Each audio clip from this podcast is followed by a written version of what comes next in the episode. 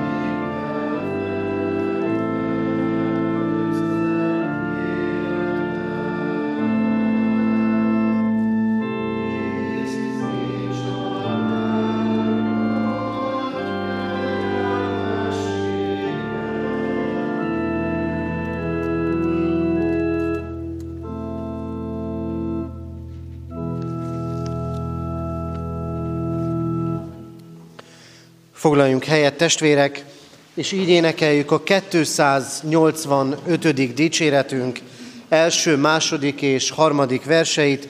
Ez az énekünk a régi énekeskönyvben a 197-es számú ének. A 285. dicséret első három versét énekeljük. Hálaadásunkban rólad emlékezünk.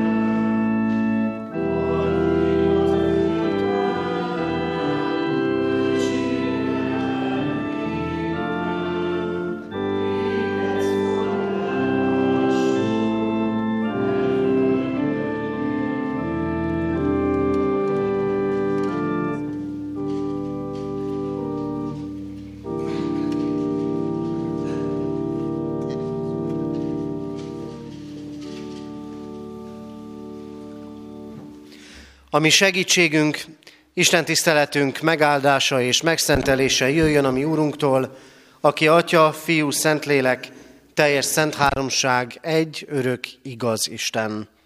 Ámen. Hallgassátok meg Isten írott igéjét, ahogy szól hozzánk, Márk evangéliumából, a hetedik fejezetből, az elsőtől a 23. versig tartó igeszakaszból eképpen. Köré gyűlnek a farizeusok és néhányan az írástudók közül, akik Jeruzsálemből jöttek, mert észrevették, hogy némelyik tanítványa tisztátalan, vagyis mosatlan kézzel eszik. A farizeusok és általában a zsidók ugyanis addig nem esznek, míg meg nem mosták a kezüket egy maréknyi vízzel, mert ragaszkodnak a vének hagyományához. És amikor hazamennek a piacról, addig nem esznek, míg meg nem mosakodtak. Sok egyéb más is van, amit hagyományként átvettek és őriznek, amilyen például a poharak, korsók, rézedények és fekhelyek megmosása. Megkérdezték tehát tőle a faruzeusok és írástudók. Miért nem élnek a te tanítványaid a vének hagyománya szerint, és miért esznek tisztátalan kézzel? Ő pedig ezt válaszolta nekik. Ti képmutatók, igazán illik rátok Ézsaiás proféta szava, amint megvan írva. Ez a nép csak ajkával tisztel engem, de szíve távol van tőlem. Pedig hiába tisztelnek engem, ha emberi tanításokat és parancsolatokat ragaszkodtok. Ezt is mondta nekik. Szépen félreteszitek az Isten parancsolatát, hogy helyébe állíthassátok a magatok hagyományát. Mert Mózes ezt mondta, tiszteld apádat és anyádat, és ezt. Aki gyalázza apját vagy anyját, halállal bűnhődjék. Ti pedig így beszéltek. Ha ezt mondja valaki apjának vagy anyjának, korbán, vagyis áldozati ajándék az, amivel kötelességem volna téged megsegíteni, akkor már nem engeditek, hogy bármit is tegyen apjáért vagy anyjáért, és így érvénytelenné teszitek az Isten igéjét a ti továbbadott hagyományotokkal. De sok más ehhez hasonlót is tesztek. Ismét odahívta a sokaságot, és így szólt hozzájuk. Hallgassatok rám minnyájan, és értsétek meg. Nincs semmi, ami kívülről az emberbe jutva tisztátalanná tehetni őt, hanem ami kijön az emberből, azt teszi tisztátalanná. Ha valakinek van füle a hallásra, hallja. Amikor azután a sokaságot elhagyva bement a házba, megkérdezték tanítványai a példázatról. Ő pedig ezt mondta nekik. Ti is ennyire értetlenek vagytok? Nem értitek, hogy ami kívülről megy be az emberbe, az nem teheti tisztátalanná, mert nem, mert nem a szívébe megy, hanem a gyomrába és az árnyékszékbe kerül. Jézus ezzel, a tisztán, ezzel tisztának nyilvánított minden ételt, és hozzátette. Ami az emberből kijön, azt teszi őt tisztátalanná, mert belülről az ember szívéből jönnek elő a gonosz gondolatok, paráznaság, lopás, gyilkosság, házasságtörés, kapzsiság, gonoszság, csalás, kicsapongás, irítség, rágalmazás, gőg, esztelenség. Ezek a gonoszságok mind belülről jönnek, és teszik tisztátalanná az embert. És hallgassuk meg a mai napra rendelt Heidelbergi KT 12. kérdését, az ember megváltásáról. Mivel tehát Isten igazságos ítélete szerint ideig való és örök büntetésre méltók vagyunk, mi módon szabadulhatunk meg e büntetéstől, és miképpen juthatunk ismét kegyelembe? Megkapjuk a választ is. Isten igazsága elég tételt kíván, ezért annak vagy mi magunk, vagy valaki más által kell eleget tennünk. Imádkozzunk! Urunk, köszönjük neked, hogy házadba hívtál ma is minket, és kérünk téged, szent lelked által légy közöttünk, légy az ige hirdetővel, áld meg, és áld meg a mi szívünket, és tenyisd ki fülünket az ige hallására, hogy valóban ezt be tudjuk fogadni. Te dobd el most minden gondolatainkat, ami ez megakadályozná ezt a szentelked által elvégzett munkát, hogy mi ne legyünk akadályok ennek. Urunk, így készíts minket, és amit megértettünk, add, Urunk, hogy valóban ezt ne csak a mai napon, amit megértettünk, hanem holnap, holnap után ezt valóban cselekedetté tudjon válni bennünk. Addurunk, hogy valóban az írítség, a gőg és a felsoroltak, amit hallottunk, ne így cselekedjünk. Urunk, ezt gerjeszt bennünk, hogy készé is tudjunk válni a Te dicsőségedre. Ámen. Isten igének hallgatására készülve a 202. dicséretünket énekeljük, amely a régi énekeskönyv 164. dicsérete, 202. dicséretünknek a második versét énekeljük, így kezdődik, elménket, értelmünket lelki sötétség fogta be. Az ének alatt a gyermekeket várjuk a gyermekisten tiszteletem.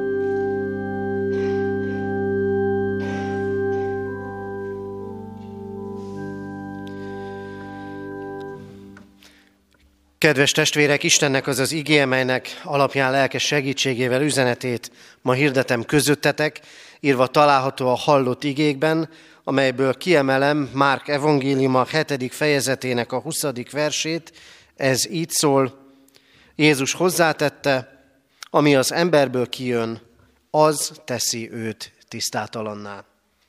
Amen. Eddig Isten írott igéje, foglaljunk helyet. Kedves testvérek,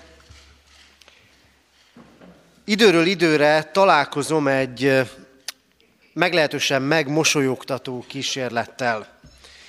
Ez a megmosolyogtató kísérlet arról szól, hogy Jézusnak a tanításait, Jézusnak a megnyilvánulásait, a gondolatait, azt, ahogyan mondjuk a törvényhez, egy törvényen kívülinek tartott emberhez hozzááll, ezt megpróbálják be szuszakolni a mai gondolkodás szerint olyan kategóriákba, hogy vajon Jézus konzervatív volt, vagy inkább liberális. Megmosolyogtató ez a kísérlet, leginkább azért, mert Krisztus az Isten fia túl van ezeken a kategóriákon.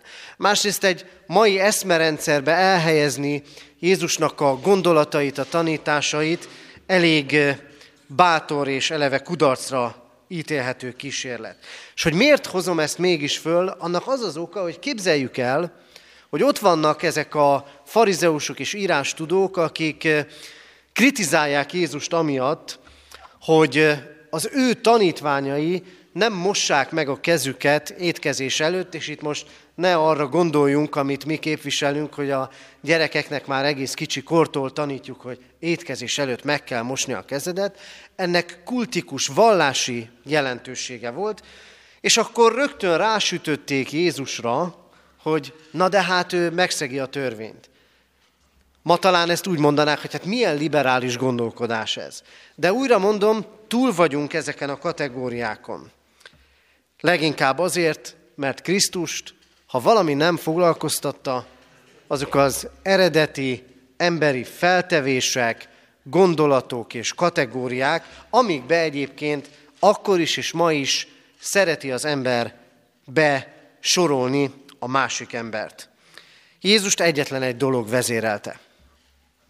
Mégpedig az, hogy megváltson bennünket, és hogy a követőinek utat mutasson arra nézve, hogyan is kell élni. Krisztust az foglalkoztatta, ez volt az ő küldetése, hogy megváltsa az embert. És hogy életre hívja, és megmutassa neki azt, megmutassa nekünk azt, hogy hogyan is kell az Istenhez méltóan élni. Ebben a tekintetben pedig a mai ige kapcsán a tisztaságról szeretnék szólni közöttetek. Az ember belső lelki tisztaságáról. Először is Krisztus azt üzeni a számunkra ezekben az igékben ma is, hogy a látszat helyett figyeljünk a lényegre. A látszat helyett figyeljünk a lényegre. Újra mondom, amikor a farizeusok, az írástudók a tisztulásról beszéltek, ott elsősorban valami vallási előírásnak a teljesítését várták el, egyébként a saját követőiktől is, meg Jézus követőitől is. És ebben az elvárásban azért sok olyan dolog is megfogalmazódott, ami még méltányolható is lett volna. Kifejezzük a tiszteletet az ősöknek. Megtartjuk a régi hagyományainkat. És ezzel a magunk identitását, a magunk önazonosságát éljük meg, és visszük tovább az utánunk jövő generációknak. És hogyha így, ilyen füllel hallgatjuk ezt az ige hirdetést, akkor azért rögtön fölsejlenek bennünk olyan dolgok, amik ma ilyen-olyan szinten a közbeszéd részét képezik. A hagyománytisztelet, az ősök tisztelete, az önazonosság. És ezek nagyon-nagyon fontos dolgok is. De nagyon lényeges dolog, hogy ezekről is a lényeg az Isten szava tekintetében gondolkodjunk. Ott akkor az írástudók számunk kérik azt, hogy miért nem mosnak kezet Jézus tanítványai. Mert hogy a vallásosságnak, az Istenhez tartozásnak, értsük jól, vannak külső jelei, amik számunk kérhetőek. Például a református általános iskolába, meg a gimnáziumba számon kérik, hogy havonta egyszer el kell menni templomba. Ez egy mérhető dolog. Azért észrevesszük azokat, mi magunk is, akik már nagyon régen voltak a közösségünkben. Hova lettek? Persze számon kérni nem nagyon szoktuk őket. Talán ebben is int bennünket az Isten, hogy akkor hogy is van ez? Figyelünk egymásra? Vagy mondok még egy ilyet. Ha elmegyünk valahova, és azt látjuk, hogy a Biblia valahol a hátsó polcon van, nem pedig közel elérhető helyen, akkor erős a gyanú, hogy ez a Biblia csak porfogóként van ott, nem nyitják ki rendszeresen, nem olvasnak belőle. Nem az az életnek a vezérfonala, már hogyha van egyáltalán Biblia a polcon. Félreértés az, hogyha azt gondoljuk, hogy a hitünket, az Istenhez tartozásunkat csak belül élhetjük meg, és az nem látható kívül. Igenis vannak látható jelei, hogy hogyan vagyunk mi az Úristennel. Jézus Krisztus azt mondja, farizeusok, írástudók, amit ti elvártok itt, hogy az én tanítványaim meg az emberek kizárólag kultikus vallási előírás miatt megmossák a kezüket, ez nem más, mint üres hagyomány. Ebben nincs ott még az igazi Istenhez tartozás. Ez még nem jelenti azt, hogy ti elkötelezett követői vagytok. Aztán mond itt Jézus egy másik példát is a szülők tiszteletével kapcsolatban. Ha valaki nem segíti a szüleit az ötödik parancsolat, tiszteld apádat és anyádat parancsolat jegyében, nem segíti a szüleit, mert azt mondja, hogy amit erre fordíthatnék, azt én igazából az Istennek szenteltem áldozatként, azt mondja, akkor ti tulajdonképpen nem töltitek be az Isten törvényét. Amikor kijátszátok az Isten előírásait egymással szemben. Mire utal és mire tanít Krisztus? Arra, hogy nem a külső a lényeg.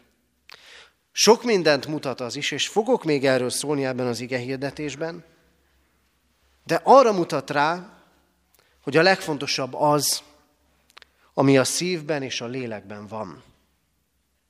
A tisztaság. A lelki tisztaság. És éppen ezért ez az ige bennünket is meg kell, hogy állítson. És tegyük is fel most magunknak a kérdést. Egyáltalán foglalkoztat ez bennünket? Hogy tiszta-e a lelkiismeretem? Egyáltalán kérdése számomra az, hogy amit én akár még tisztának is látok magamban, azt az Isten is annak látja? Kérdés ez a számomra? Ugye mennyire úgy van, hogy az életünk részét, háziasszonyok és férjek életének a részét is képezi az, hogy rendet rakunk, hogy a lakásunkat tisztán tartjuk, hogy takarítunk rendszeresen és folyamatosan. És ma arról is sokat olvasunk, hogy mennyire szükség van a test újbóli és újbóli megtisztítására is. De vajon törődünk ennyit a lélekkel? Tisztán tartjuk, kérjük az Istent, hogy megtisztítsa újra és újra a lelkünket. Krisztus ma ebben az igében erre a lényeges dologra mutat rá. A tisztaság fontos. A lélek tisztasága. A tiszta lelkiismeret. Az, hogy, ezt pedig Pálapostól mondja máshol, hogy bűntől tiszta kezeket felemelve imádkozzatok. És persze rögtön eszünkbe juthat Pilátus is, amikor elkéri a vizet, és azt mondja, megmosva kezét, én tiszta vagyok ennek az embernek a vérétől, amikor Krisztust a keresztre küldi. Hát nem így mossuk mi is sokszor a kezünket? Én ebbe tiszta vagyok. Ez nem az én dolgom. Én megtettem a tőlem telhetőt. Az ige arra hív bennünket, meg kell tisztulnunk lélekben. És ezért a kérdés az, mi is lakik bennem. Lehet és kell is beszélni az egyház tisztaságáról. Lehet és kell is beszélni a közélet, a politika tisztaságáról és tisztátalanságáról. De Krisztus azt mondja, először nézzétek meg a saját életeteket és a saját szíveteket. Hogy vajon mi van ott. Mert azt tesz téged tisztátalanná, ami belőled, ami belőled jön ki. Nem pedig kívül tesz, kívülről tesznek téged olyanná a hírek, az események, a mások tisztátalansága nem. Először az, ami benned van. Mert belülről az ember szívéből jönnek elő a gonosz gondolatok, paráznaság, lopás, gyilkosság, házasságtörés, kapzsiság, gonoszság, csalás, kicsapongás, irítség, rágalmazás, gőg, esztelenség. Itt van jó néhány olyan dolog, amit semmilyen állami jogszabály nem tilt. Az irítséget, a házasságtörést, a kapzsiságot, a lopást igen, a gyilkosságot igen, de mire hív ez bennünket? És mire tanít? Arra, hogy Jézus szavában, hogy az Isten igéjében világos, van, ami tiszta cselekedet, és van, ami nem az. És ebben az Isten szava kell, hogy a mérce legyen számunkra. Nem én döntöm el. az Isten dönti el. A megtérés, az Istenhez való megtérés, az tulajdonképpen ezt is jelenti, hogy igazat adok az Istennek abban, ahogyan ő látja az én életemet, látja az én cselekedeteimet. Mert lehet, hogy én azt mondom, az én kezem tiszta, de az ő szava világosan rámutat arra, hogy mi az, ami tisztátalan. Mi az, ami onnan belülről egyébként a bensőkből származik. Mit hozok elő az életemben? Mit látok rajta én, és mit látnak mások, és mit lát maga az Isten? Láthatóak gonosz gondolatok? Látható a hűtlenség? Emberhez, házastárshoz, célokhoz, magához, az Istenhez. Látható a lopás, ha nem is tevőlegesen, de úgy, hogy megrövidítem a másikat. Hogy többet kérek, mint ami jogos. Látható a gyilkosság, ha nem is úgy, mert nem úgy, hogy megölöm a másikat, de mit mond Jézus? Akiben már ott van az indulat, akiben már ott van a harag, az vétett ez ellen a parancs ellen. És ott van az irítség, ó, bezzegő hol nyaral. Milyen autója van? Miből is? Nekem mi nincs olyan? És ott van a rágalmazás, mert ha nem tudok fölemelkedni oda, ahol ő van, akkor legalább megpróbálom lehúzni. És terjesztek ki tudja milyen híreket, amiknek utána se jártam. Azt se tudom, hogy igaz-e. Csak ő mondta valaki. Meg a gőg. Én vagyok valaki. Mert lelkész vagyok. Mert hívő vagyok. Mert hát mégis jobb ember vagyok, mint a másik. Ezek, mondja Krisztus, onnan a szívből jönnek. Őszintén szembe kell tehát néznünk mindezzel. Milyen is az én szívem. És meg kell tisztulni. És így érkezünk el az utolsó üzenetéhez ennek az igének. Hogyan lehetek tiszta ember? Hiszen azért legyünk őszinték. Ha végigolvassuk ezt a listát, akkor egy ponton biztos találva érezzük magunkat. De hát meg kellene tisztulni. Amikor Jézus Krisztus a farizeusok élet gyakorlatát és gondolkodását nézi, akkor azt mondja, az a baj, hogy még mindig igaz rátok, amit egyébként 700 évvel ezelőtt mondott Ézsaiás, hogy ez a nép csak ajkával tisztel engem, de a szíve távol van tőlem. Vagyis ez a nép a külsőségeiben hívőnek látszik, de valójában nem az, mert a szíve, a lelke nem tiszta. De figyeljetek csak! Ez a nép ajkával tisztel engem, de a szíve távol van tőlem. Mi következik ebből? Ha a szíve közel lenne hozzám, akkor nem üres lenne a hite és a vallásossága. Ha a szíve közel lenne hozzám, akkor nem ezeket hozná elő, a gyilkosságot, az indulatot, az irítséget, és még sorolhatnánk. Nem ezeket hozná elő a szívéből. Tehát mi a megoldás? Hogy a szív, a lélek megtisztuljon? Közel kell lenni az Istenhez. Hozzá kell térni. Elhagyni azt, amit megítél bűnként, és átadni az életemet ő neki. Ha a lelkem, a szívem, a belső világom az az Isten lakhelye, na akkor fog más előjönni a lelkemből. Ehhez pedig imádság kell. Ehhez időt kell tölteni az Istennel. Ehhez az ő parancsait és rendelkezéseit magamra nézve kötelezőnek kell tartanom. Ehhez az kell, hogy Krisztus evangéliuma, hogy értem meghalt a kereszten, megváltott, és feltámadásával legyőzte a halált, és legyőzi a bennem lévő bűnt is. Ez ott él bennem, és kitisztít, és átformál. Erre van szükség. Ehhez kell naponként, ezért kell naponként hozzátérnem. Mint ahogy időről időre kitakarítjuk az otthonunkat, meg időről időre tisztálkodunk is. Így van szükség arra, hogy a lelkünk az Isten jelenlétében fürödjön meg. Vasárnap is, meg hétköznap is. Mert akinek szíve közel van az Istenhez, az meg fogja élni, hogy az Isten mindig tisztítja, formálja és alakítja, hogy ne irítséget, ne gyilkos indulatot, hanem szeretetet, ne kapzsiságot, hanem adni akarást, jó szándékot, hűséget hozzunk elő lelkünkből.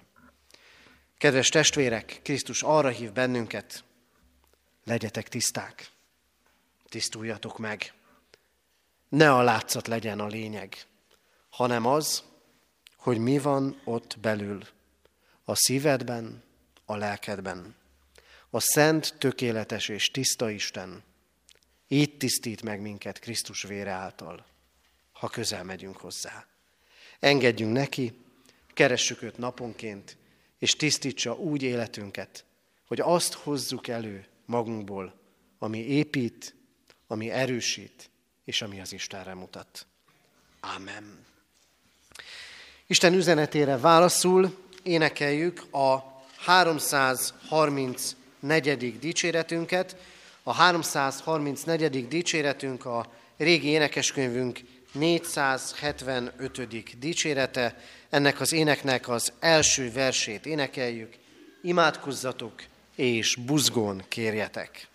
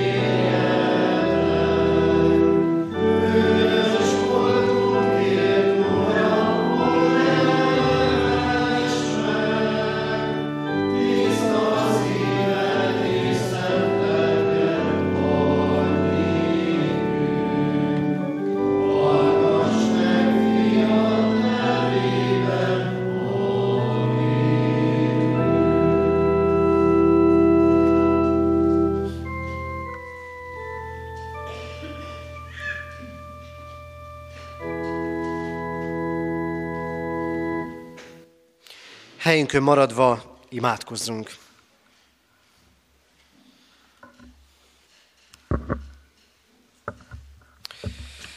Mindaltó Úrunk, Istenünk, olyan könnyű a körülöttünk révő világra azt mondani, hogy mennyire bűnös, tisztátalan, korrupt, és ki tudja még hányféle jelzővel lehetne megítélni.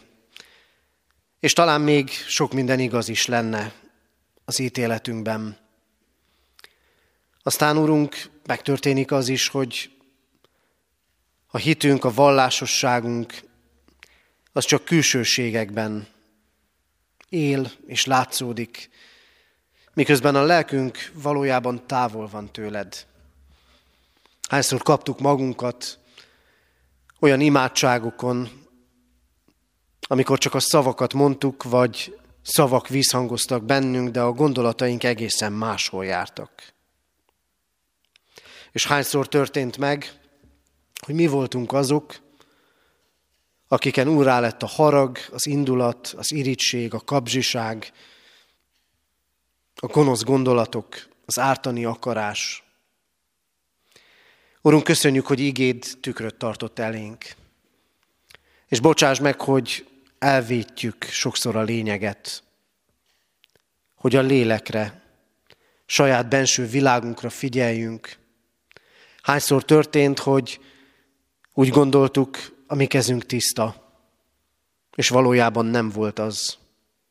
Hányszor felmentettük magunkat.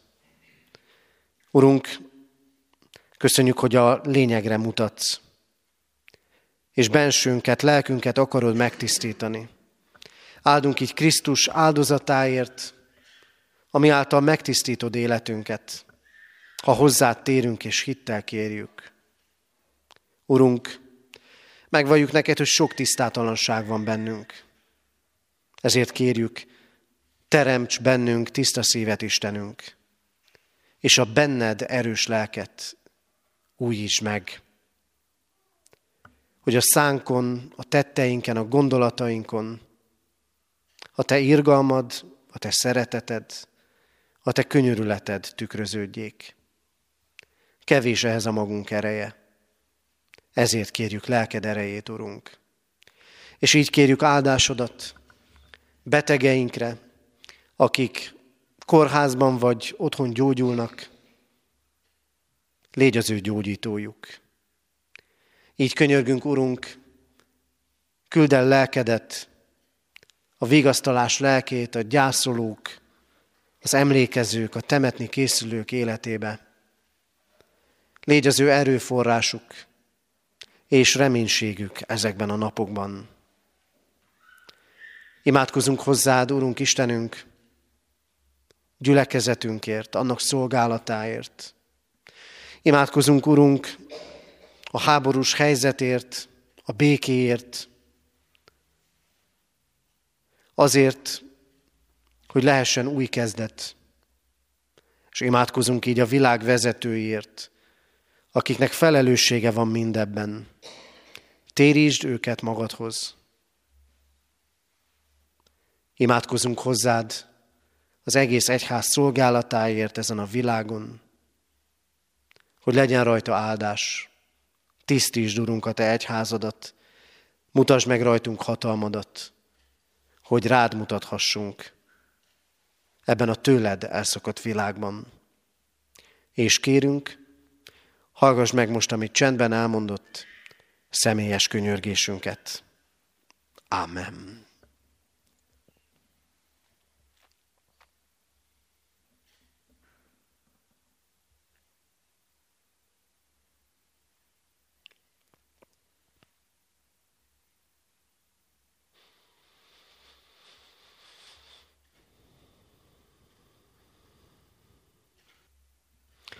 Urunk, legyen áldott a Te neved, mert meghallgatod imádságainkat. Amen. Fennállva imádkozzunk, ahogy a mi Urunk Jézus Krisztus tanított bennünket. Mi, Atyánk, aki a mennyekben vagy, szenteltessék meg a Te neved, jöjjön el a Te országod, legyen meg a Te akaratod, amint a mennyben, úgy a földön is. Mindennapi kenyerünket add meg nékünk ma, és bocsáss meg védkeinket, miképpen mi is megbocsátunk az ellenünk védkezőknek. És ne vigy minket kísértésbe, de szabadíts meg a gonosztól, mert tiéd az ország, a hatalom és a dicsőség mindörökké. Ámen. Hirdetem az adakozás lehetőségét, mint Isten tiszteletünk hálaadó részét. Fogadjátok Isten áldását, Istennek népe áldjon meg téged az Úr, és őrizzen meg téged. Világosítsa meg az Úr az ő arcát rajtad, és könyörüljön rajtad. Fordítsa az Úr az ő arcát reád, és adjon néked békességet. Ámen. Foglaljunk helyet, testvérek, és hallgassuk meg a hirdetéseket. Hirdetem, hogy ma még 11 órakor és este 6 órakor tartunk istentiszteletet Kecskeméten az új kollégium dísztermében. Heti alkalmainkat hirdetem. Itt katonatelepen holnap hétfőn három órakor a kézimunkakör összejövetele lesz, fél hatkor pedig imaórát tartunk a parókián, itt katonatelepen természetesen, tehát három óra kézimunkakör, fél hat imaóra a parókián. Kedden 5 órától bibliaórai közösségben lehetünk együtt, 6 órától pedig presbiteri gyűlés lesz az internátus dísztermében, hordozzuk imádságban a presbitérium munkáját, szolgálatát. Jövő vasárnap is szokott rendünk szerint tartjuk Isten tiszteleteinket, így itt katonatelepen 3.4.10-kor, Kecskeméten 9 órakor a templomban, 11 órakor és este 6 órakor pedig az új kollégium dísztermében.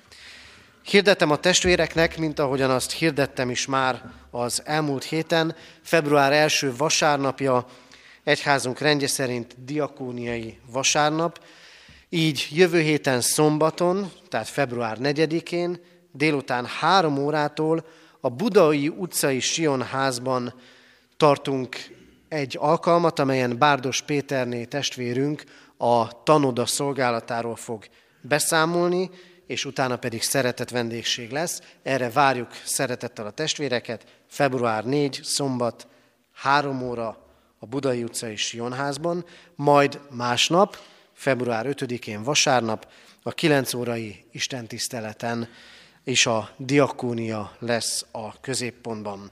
Erre is várjuk természetesen a testvéreket.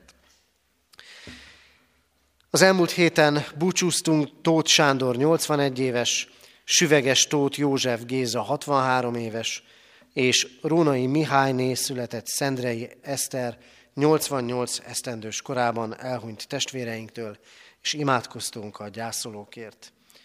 Halottaink vannak. Kecskés György 81 esztendős korában hunyt el. Temetése holnap, hétfőn, 3.4.11-kor a köztemetőben lesz.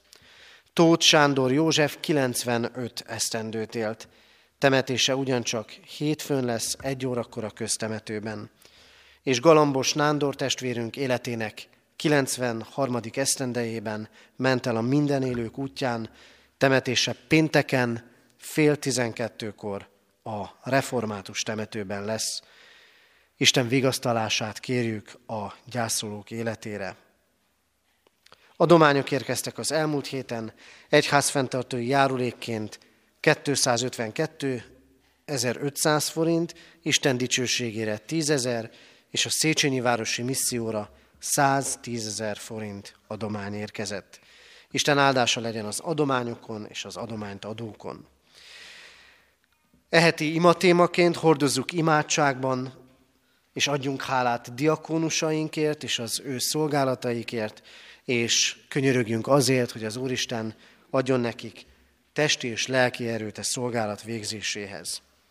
Már most hirdetjük a házasság hetének alkalmait, most még csak annyit, hogy lesznek ilyen alkalmak, február 15-től kezdődően egészen február 21-e keddig a részletes alkalmakat majd hirdetni fogjuk még a közeljövőben.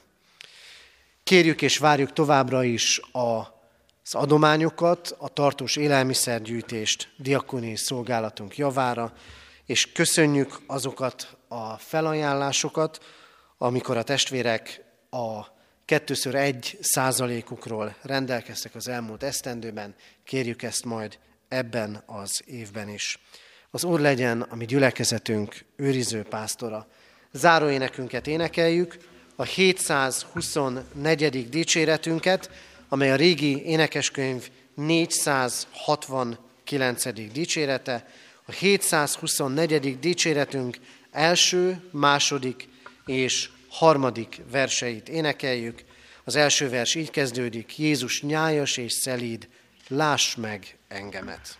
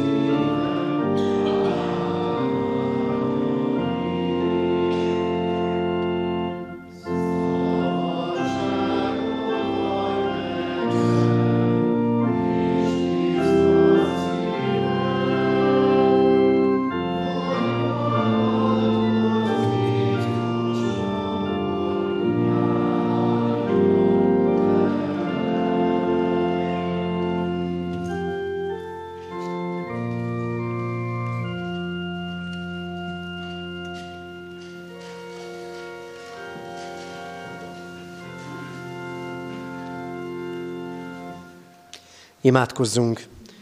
Hűséges Jézusunk, tégy minket a Te szófogadó tanítványaiddá. Ámen.